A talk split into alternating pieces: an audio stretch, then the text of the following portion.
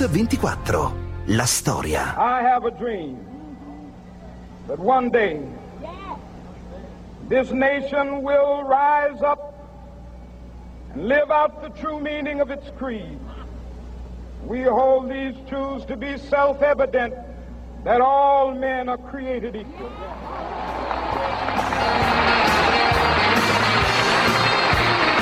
Non solo motivò le 250.000 persone presenti allora, ma ancora oggi continua a motivare la gente di questo paese.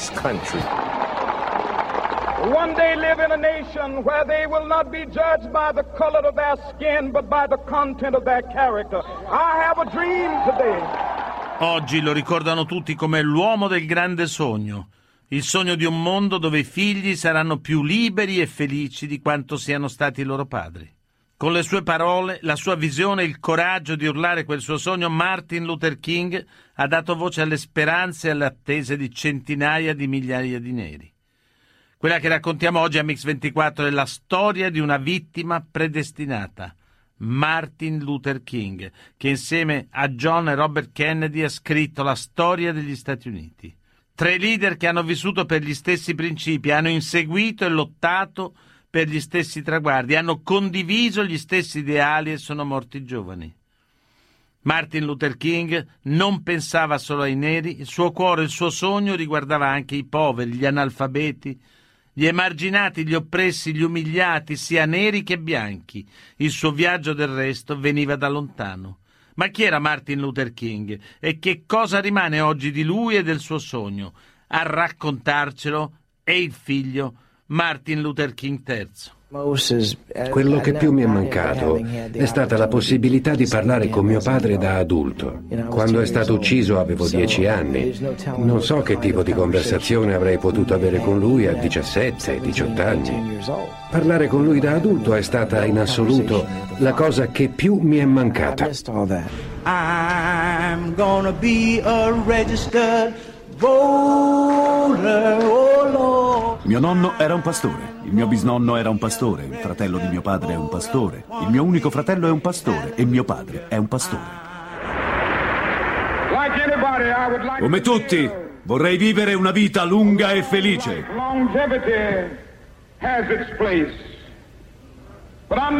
Ma questo non mi preoccupa. Io voglio solo fare la volontà di Dio. Chi parla è Martin Luther King Jr., classe 1929, razza nera, 501 Auburn Avenue, Atlanta, Georgia.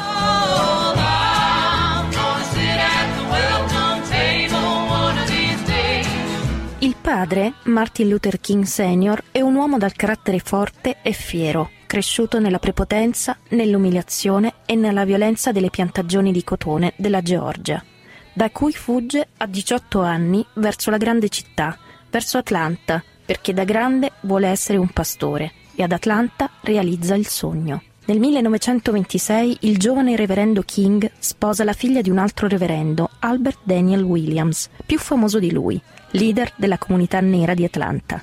Alberta Williams è una donna dolce, sensibile e coraggiosa contro l'ingiustizia della segregazione razziale. L'America del piccolo King è un'America razzista, segregazionista, tutta per i bianchi e dove vivere per un bambino di colore non è facile. Ce lo spiega una delle fondatrici dell'organizzazione di Martin Luther King, Evelyn Lowery. Era davvero umiliante vivere durante la segregazione.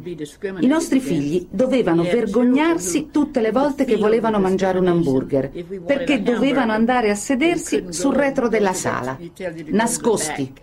Era davvero umiliante. Lui, Martin Luther King Jr., è più fortunato. È figlio del pastore della chiesa di Ebenezer, riferimento di tutta la comunità nera di Atlanta, e suo padre, il pastore King, è un uomo rispettabile e influente.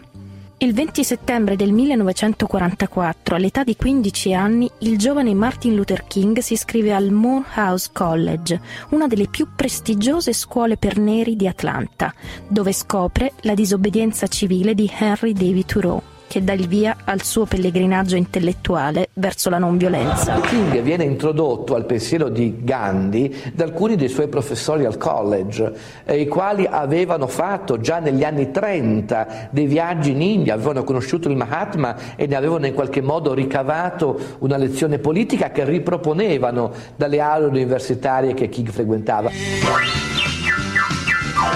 È il 25 febbraio del 48 quando King riceve gli ordini all'Ebenezer Baptist Church.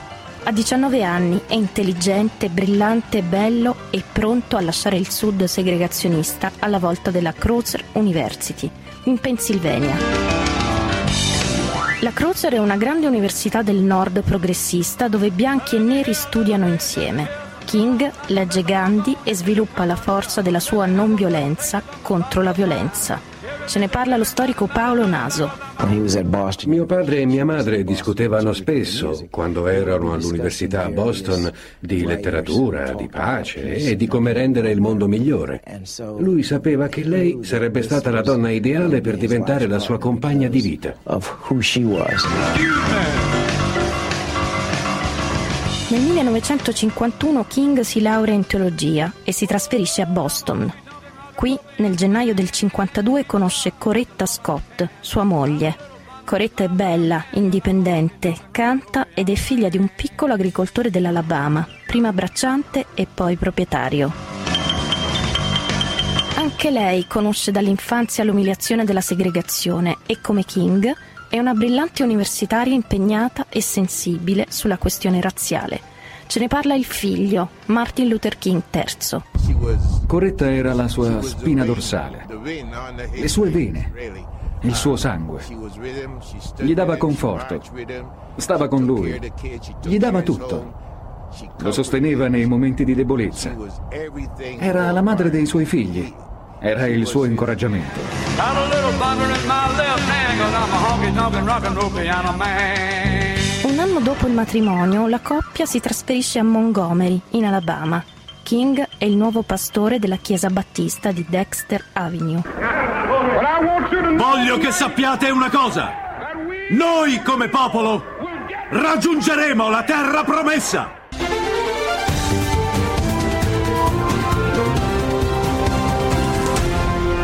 Mix 24. La storia. Bentornati a Mix24, quella che raccontiamo oggi è la storia di un pastore americano che ha cambiato il destino del suo paese, Martin Luther King. È colto, dotato di uno straordinario talento oratorio, destinato ad una brillante carriera e una vita generosa, con un numero 5 nel futuro. Il destino bussa a casa King nel 1955 l'anno decisivo, l'anno che trasforma la sua vita e l'America. Il 5 giugno termina il dottorato in teologia.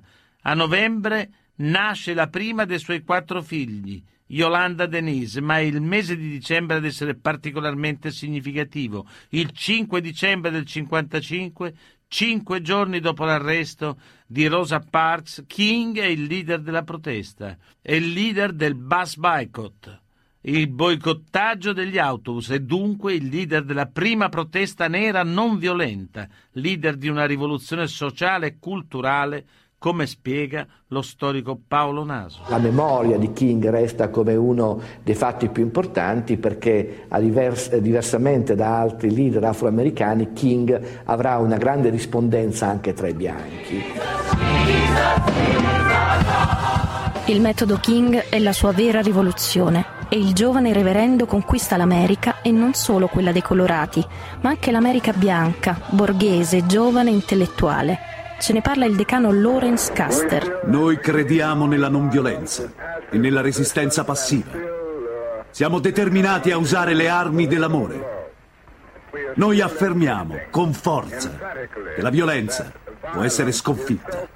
Chi di spada ferisce, di spada perisce.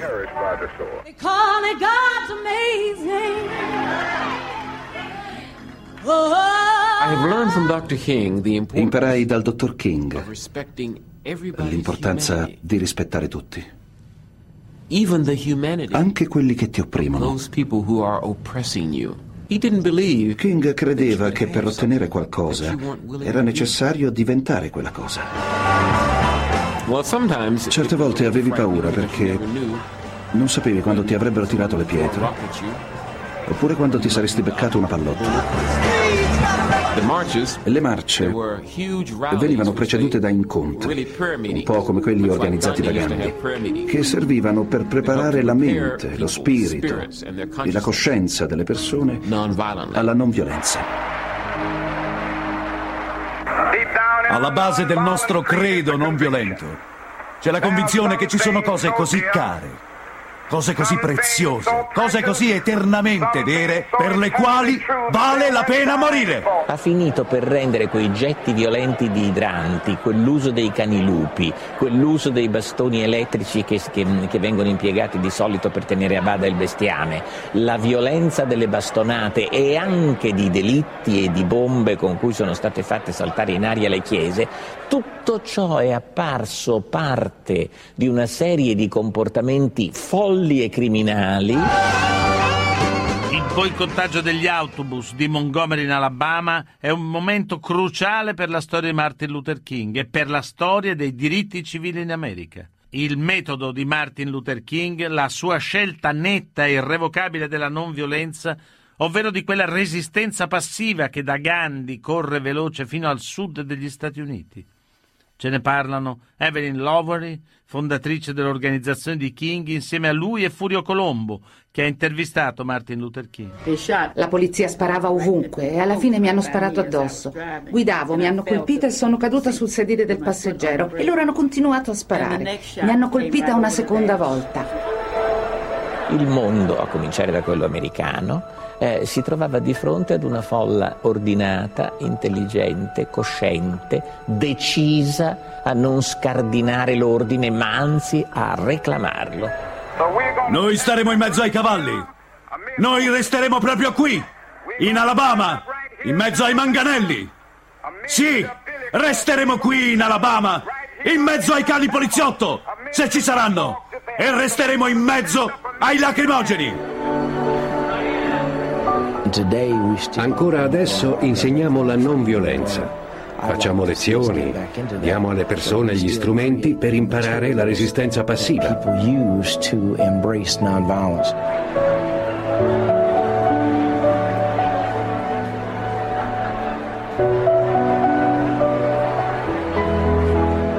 Io credo che gli Stati Uniti abbiano ancora molto da imparare da mio padre e mia madre. Avete sentito il figlio di King? Sopportare il dolore, controllare la rabbia, rispettare la dignità umana senza mai reagire alle offese e alle provocazioni.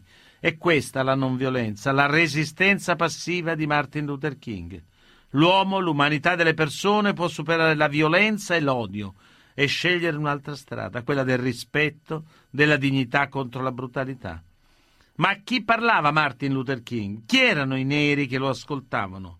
Come erano stati considerati e trattati fino ad allora, fino alla metà degli anni 50?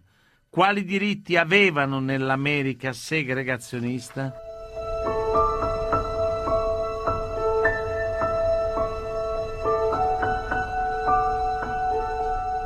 18 dicembre del 1865 gli Stati Uniti approvano il tredicesimo emendamento alla Costituzione americana.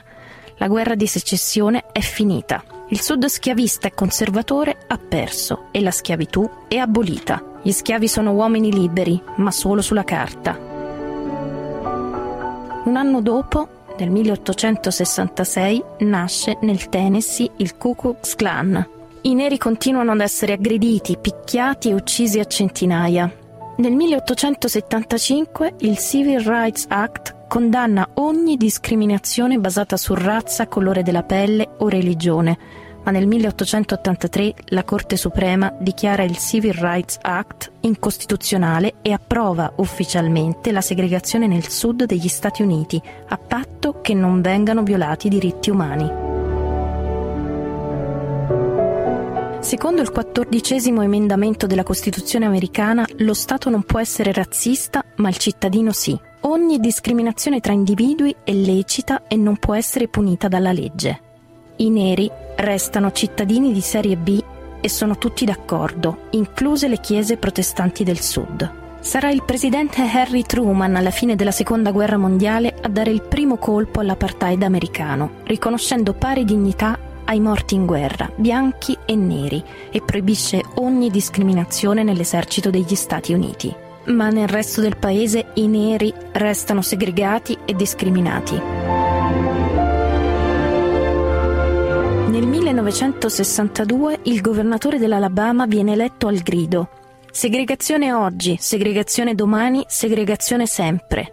Un anno dopo, sempre in Alabama, il presidente John Kennedy e suo fratello Robert sostengono il tentativo di due studenti neri di frequentare l'Università dello Stato e annunciano un nuovo Civil Rights Act. La risposta segregazionista è una bomba nella Baptist Church di Birmingham, dove muoiono quattro bambini e ci sono decine di feriti.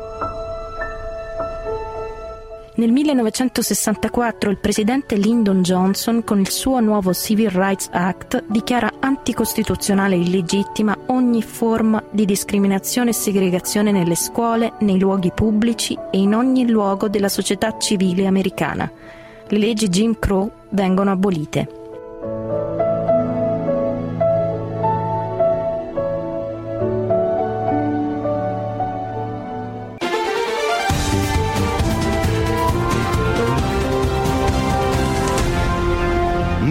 Mix 24.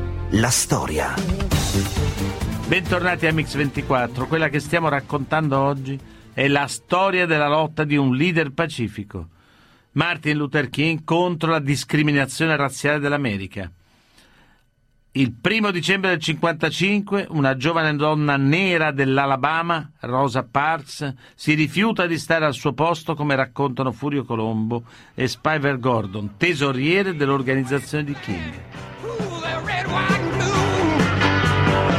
Quando Rosa Parks, ricevendo l'ordine dell'autista di andarsi a sedere in fondo, si è lasciata sedere su una sedia, del, su un sedile dell'autobus davanti, dicendo sono troppo stanca, io qui mi, mi metto e qui resto quel momento ha fatto il gesto che tante altre donne nere, tanti altri uomini neri avevano pensato, immaginato, addirittura mimato prima di lei, ma che prima di lei non avevano fatto.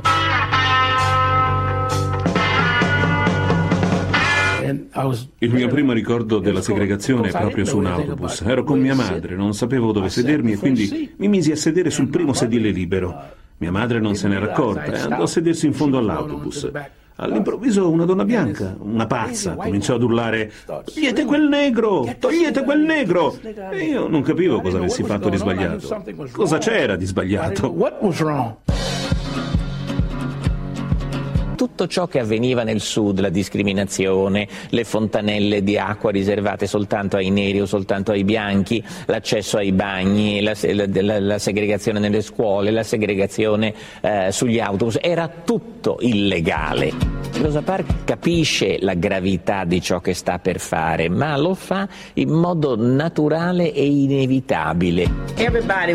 Eravamo tutti stanchi di essere discriminati e quel giorno sull'autobus Rosa Parks decise di non alzarsi. È così che è cominciato tutto. C'erano stati altri che prima di lei avevano fatto la stessa cosa. I tempi però non erano ancora maturi. Rosa Parks è stata la prima che la gente ha sentito di poter seguire e così ci siamo coalizzati e abbiamo marciato e manifestato per più di 300 giorni. Avete sentito Evelyn Lower? Rosa Parker agisce spontaneamente e disobbedisce naturalmente senza premeditazione. Quel giorno Rosa Parks non chiede il permesso a nessuno, non cerca appoggi né complici, ma i tempi sono maturi. Il suo gesto, il suo arresto vengono colti da tutta la comunità nera americana stanca e esasperata. Quella comunità adesso può contare anche su un leader d'eccezione, un giovane reverendo determinato e consapevole che quella battaglia per i diritti dei neri degli Stati Uniti non è più rimandabile. Charles Steele della fondazione di Luther King e Ralph Worrell, autista di Coretta, moglie di Martin Luther King. La segregazione sui mezzi di trasporto è legalmente e socialmente inaccettabile. Il dottor King e gli altri pastori ci dissero che era finalmente arrivato il momento di lottare e che la gente era pronta. Eravamo tutti pronti a dare la vita per avere diritti uguali, per la libertà economica, politica e spirituale.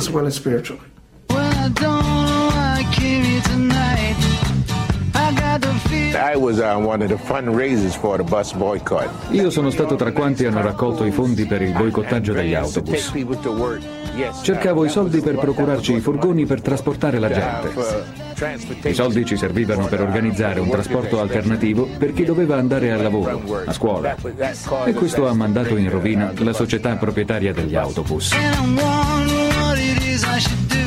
Il boicottaggio contro la compagnia degli autobus dura per quasi un anno e fa di King un leader di profilo nazionale. La protesta contro la compagnia degli autobus è ufficialmente finita. Il 21 dicembre 1956, dopo 381 giorni, il bus boycott è finito.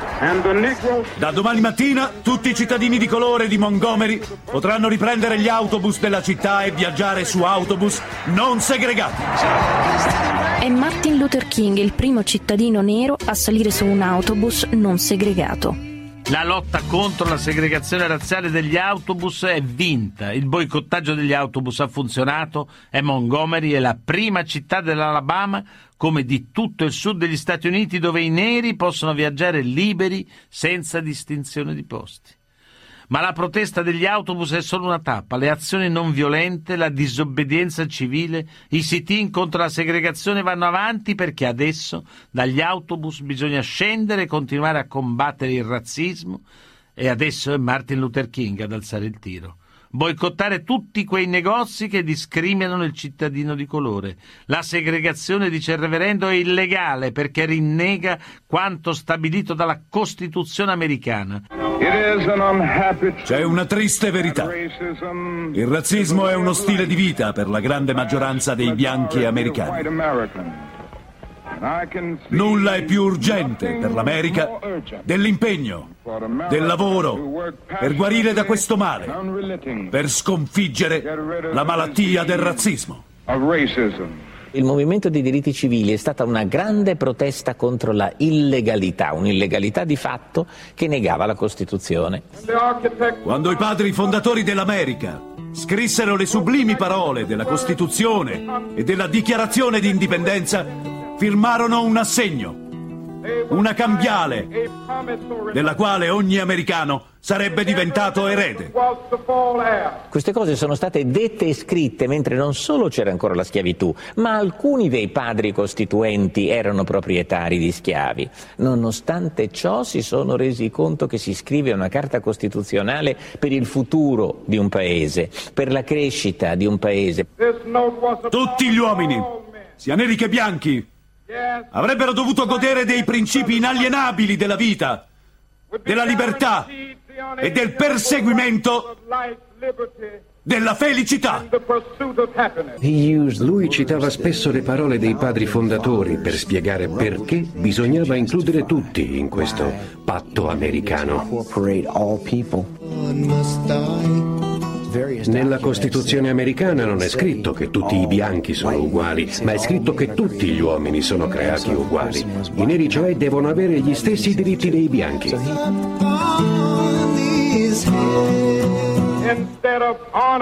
Invece di onorare il patto, l'America ha consegnato ai neri un assegno scoperto. Un assegno tornato indietro con la scritta fondi insufficienti. Noi ci rifiutiamo di credere che i fondi presenti nei cavò delle opportunità di questo paese siano insufficienti. Noi siamo qui per incassare questo assegno. Un assegno che ci darà, quando sarà incassato, le ricchezze della libertà e la garanzia della giustizia. And these three men made a solemn Martin Luther King fu sicuramente il leader del movimento per i diritti civili. ma il suo attivismo si era formato sulla sua fede. Nella storia del XX secolo, quando comparve Martin Luther King, a tutto il mondo, all'America stessa, sembrò un personaggio uscito dal nulla. Ma lui non veniva dal nulla. Discendeva da tutti quei pastori che fin dal secolo scorso, per più di cento anni, si erano battuti per la libertà.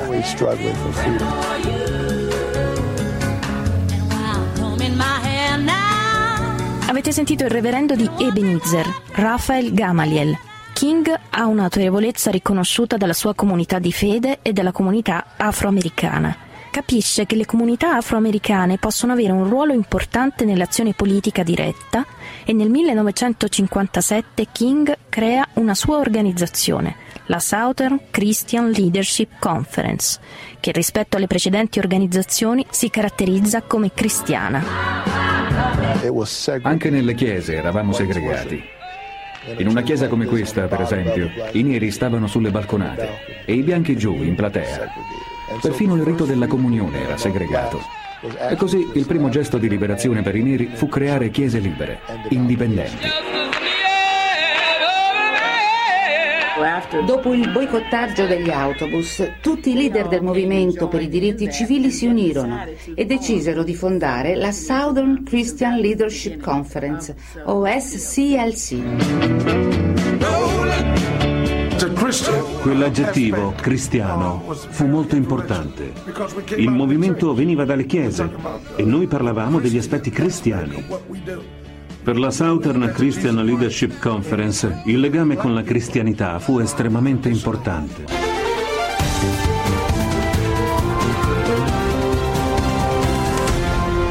Mix 24. La storia.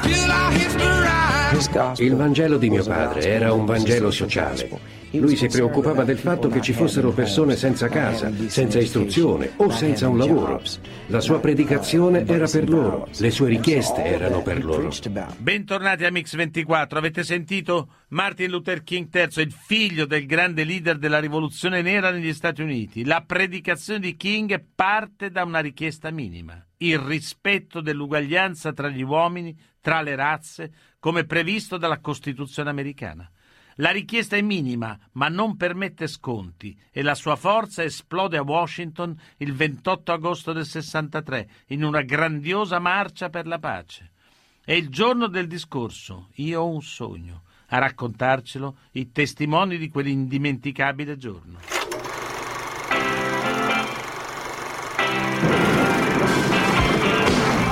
Io ho un sogno.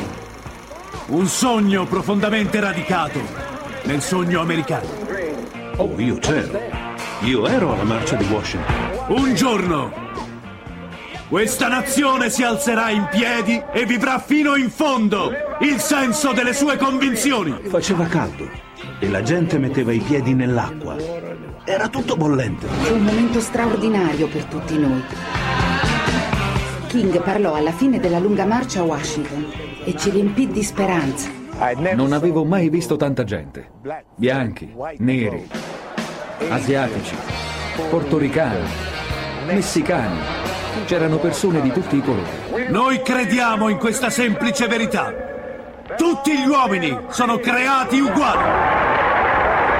Il 28 agosto 1963 ero a casa in Ohio, in pigiama.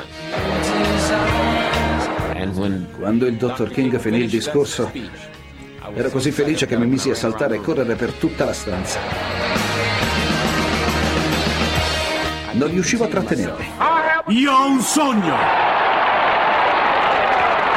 Io sogno che anche in Alabama i bambini neri e le bambine nere vadano per mano con i bambini bianchi e le bambine bianche come fratelli.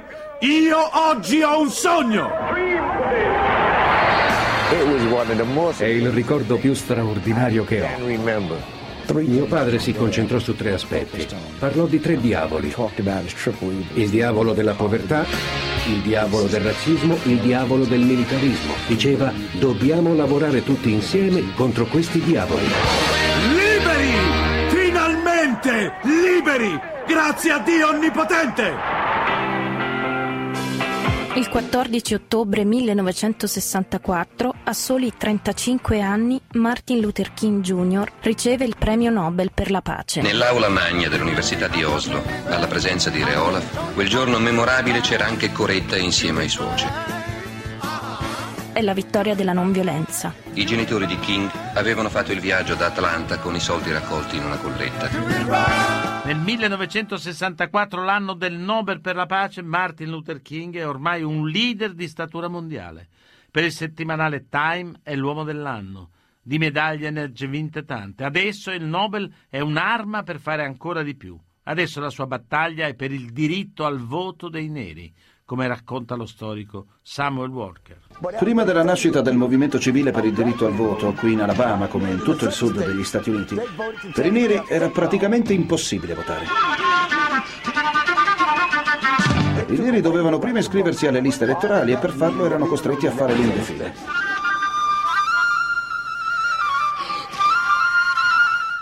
Chi era di colore e desiderava votare era poi obbligato a superare un test chiamato test di alfabetizzazione. E le domande del test erano del tipo quante bolle di sapone ci sono in una saponetta? Oppure quante piume ha un pollo? E se non sapevi rispondere non avevi diritto al voto. State impedendo a questa gente in fila sotto la pioggia di entrare. Sono tutti cittadini della contea e sono venuti per registrarsi, è un loro diritto. Nel vostro cuore sapete che è giusto. Vi state rifiutando di fare la cosa giusta perché c'è altra gente come voi che vi appoggia, ma state violando la Costituzione americana. Potete voltare le spalle a me, ma non all'idea di giustizia. Il dottor King decise allora di organizzare delle marce per sostenere il diritto al voto dei neri. Secondo King il razzismo andava sfidato laddove era più forte. Le marce causano vittime. Tra queste c'è Jimmy Lee.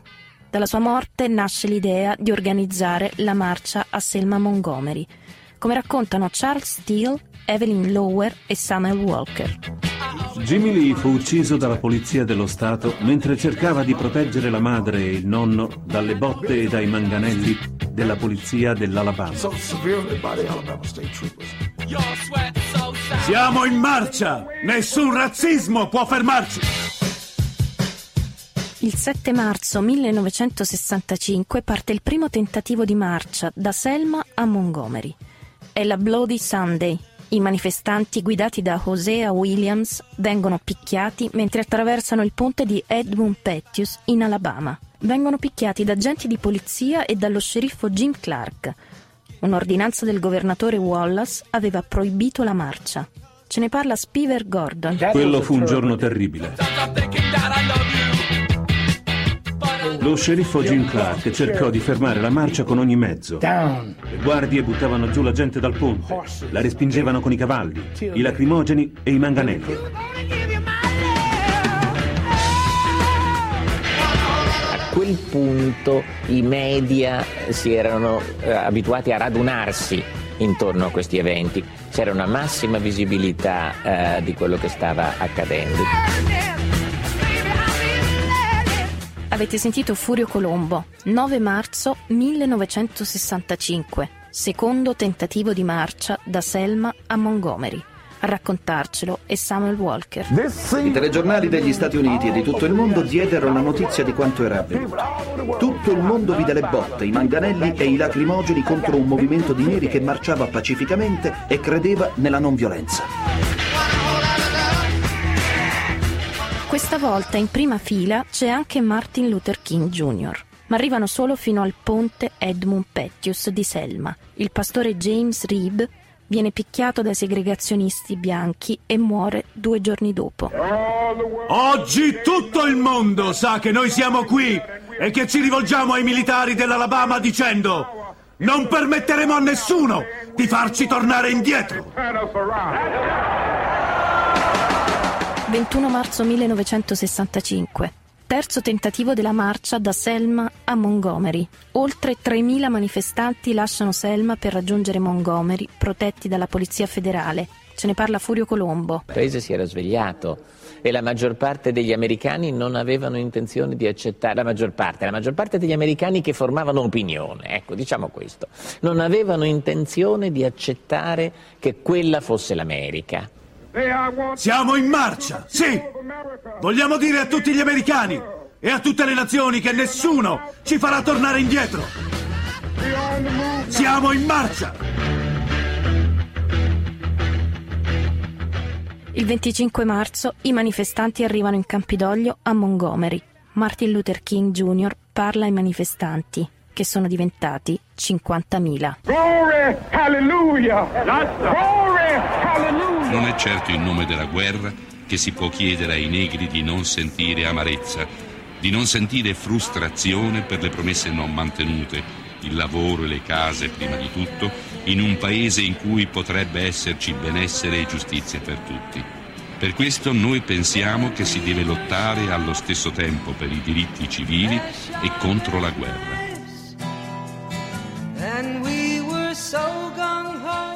Avete sentito Martin Luther King, intervistato da Furio Colombo. Il pastore dissente radicalmente dalla politica americana in Vietnam.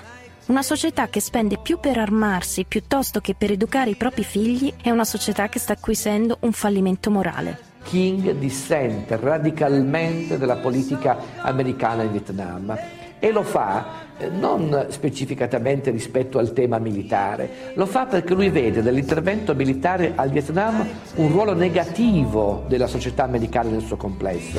Il fondo del problema, io credo, sta nella guerra. La guerra ha paralizzato i grandi investimenti che avrebbero potuto cambiare radicalmente la vita dei poveri di questo paese. Questo capitolo della nostra storia di negri americani è più duro del primo, specialmente per noi che accettiamo il metodo della non violenza.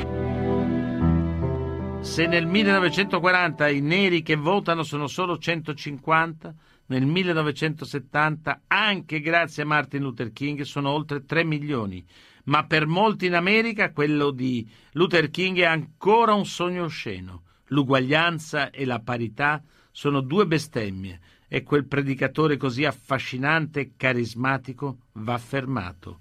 La corsa di Martin Luther King è ormai prossima alla fine. Se foste costretti a combattere sempre con un degradante senso di nullità, di essere nessuno, allora capireste perché adesso per noi è difficile aspettare. Dal 1956 al 1967 Martin Luther King Jr. ha subito cinque attentati alla sua casa e alla sua persona. Il più grave ad Harlem nel 1958. Una donna lo pugnala con un tagliacarte e gli sfiora la orta. Ce ne parla il figlio. Quello non fu l'unico attentato alla vita di mio padre. Veniva continuamente minacciato di morte e insultato. Telefonavano a casa e urlavano vengo lì e ti uccido. E lo dicevano a chiunque rispondesse al telefono. King viene arrestato ogni tre mesi e sotto perenne controllo della CIA. La sua vita privata è investigata costantemente. Raggiungeremo il nostro obiettivo, la libertà, qui a Birmingham, come in tutta la nazione, perché il fine dell'America deve essere la libertà. Dal 1956 al 68 King è arrestato 15 volte per vagabondaggio, eccesso di velocità, evasione fiscale e manifestazioni non autorizzate. Stasera sono felice e non c'è niente che mi preoccupi. Non ho paura di nessuno. I miei occhi hanno visto la gloria che verrà, la gloria del Signore. Il 3 aprile del 1968 Martin Luther King viene colpito mortalmente a Memphis mentre al motel Lorraine sta organizzando un nuovo corteo pacifico. Questa la ricostruzione della moglie in un'intervista di Carlo Lizzani. Mi telefonarono subito dopo che era stato colpito, mentre gli amici lo portavano in ospedale. Corsi all'aeroporto, ma mentre stavo per salire in aereo sentii il mio nome urlato dagli altoparlanti. Capii che Martin era morto. Sapere chi ha premuto il grilletto e se è stato davvero un gesto individuale, per me non è importante. Sapevo quello che Martin aveva detto alla folla che doveva guidare in una delle solite manifestazioni di protesta pacifica. Quasi una profezia. Attraverso la non violenza, noi vogliamo aprire il dialogo, mettere in crisi le certezze di quell'America che da sempre, rifiuta ogni negoziato. Con la non violenza, noi chiediamo il confronto, chiediamo di poter discutere. In